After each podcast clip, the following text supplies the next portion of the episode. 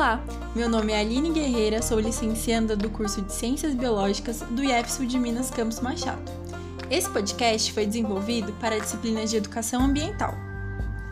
Para nós professores em formação, é importante que as pautas da educação ambiental sejam ampliadas e aprofundadas, indo além de pontos de debate que são comuns abordados na sala de aula, como a reciclagem, a economia de água, entre outros.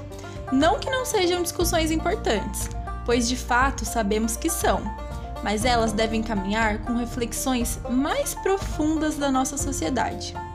Para isso, é interessante que o professor se apoie na interdisciplinariedade, em estudos de sociologia, história, geografia, para que seus alunos possam desenvolver um pensamento amplo e crítico acerca dos temas da educação ambiental. Gostaria também de ressaltar para você, caro ouvinte, a importância do estudo da sociologia, na dimensão de entendermos o funcionamento do sistema econômico em que estamos inseridos, o capitalismo, e assim partir as reflexões da compreensão dos interesses e motivações desse sistema. Nesse episódio, gostaria de levantar algumas reflexões sobre dois pontos que considero fundamentais no âmbito da educação ambiental. O primeiro é o consumo, o consumismo, e o segundo é o agronegócio. Ouvinte, gostaria que você refletisse por alguns instantes qual foi a última coisa que você comprou. E antes de comprar, você refletiu sobre a sua real necessidade desse produto? Você refletiu sobre o material que ele foi feito? Ele é de plástico, isopor, madeira, algodão? Você refletiu sobre qual tipo de mão de obra foi usada para produzir? Será que foram pessoas em boas condições de serviço, bem remuneradas, bem valorizadas? Ou foi uma máquina? O quanto de recursos naturais foram desprendidos para o seu produto chegar até as suas mãos? Por exemplo, se foi uma roupa de algodão, quantos trabalhadores rurais foram colocados em risco para cultivar esse algodão? E eu digo colocados em risco, pois hoje sabemos que o Brasil é um dos países que mais utiliza agrotóxicos em suas plantações. E agora entramos em um outro ponto que me deixa extremamente angustiada: o agronegócio. No ano passado, o nosso país bateu um recorde que me tirou o sono. O Brasil bateu o recorde na produção de grãos, com 253,7 milhões de toneladas.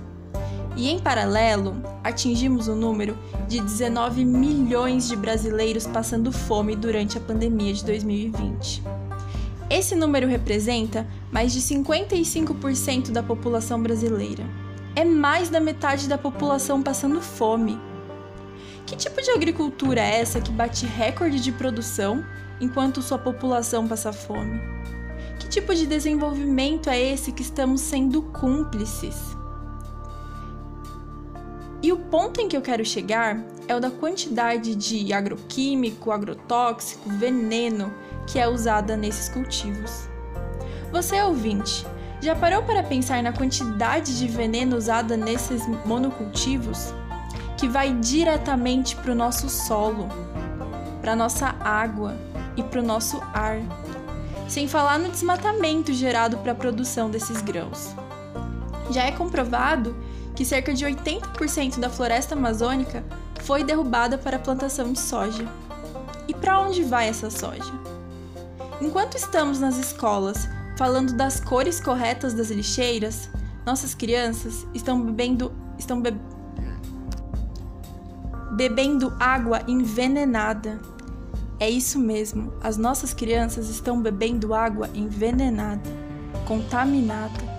Estudos mostram que até o leite materno já está contaminado de pesticidas. Compreendo que o debate é muito mais amplo do que esses pontos abordados, mas fica aqui o meu apelo para que nós, professores, professores em formação, aprofundemos a nossa reflexão sobre a educação ambiental. E para finalizar, o meu desejo é que esse desenvolvimento sustentável que tanto pregamos seja baseado nos seguintes fundamentos: que ele seja economicamente viável, ecologicamente correto, socialmente justo, culturalmente adequado, tecnologicamente apropriado e cientificamente comprovado. Obrigada e até a próxima!